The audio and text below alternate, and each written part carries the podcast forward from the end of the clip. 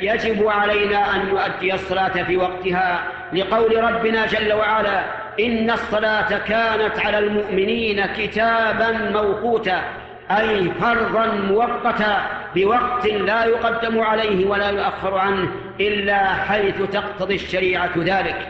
وقوله صلى الله عليه وسلم في هذا الحديث وقت العصر ما لم تصفر الشمس قد جاءت أحاديث تدل على أن العصر له وقتان وقت جواز وهو ما ذكر في هذا الحديث أي إلى اصفرار الشمس ووقت ضرورة وهو إلى أن تغيب الشمس. لقول النبي صلى الله عليه وسلم من أدرك ركعة من العصر قبل أن تغرب الشمس أو قال سجدة قبل أن تغرب الشمس فقد أدرك العصر.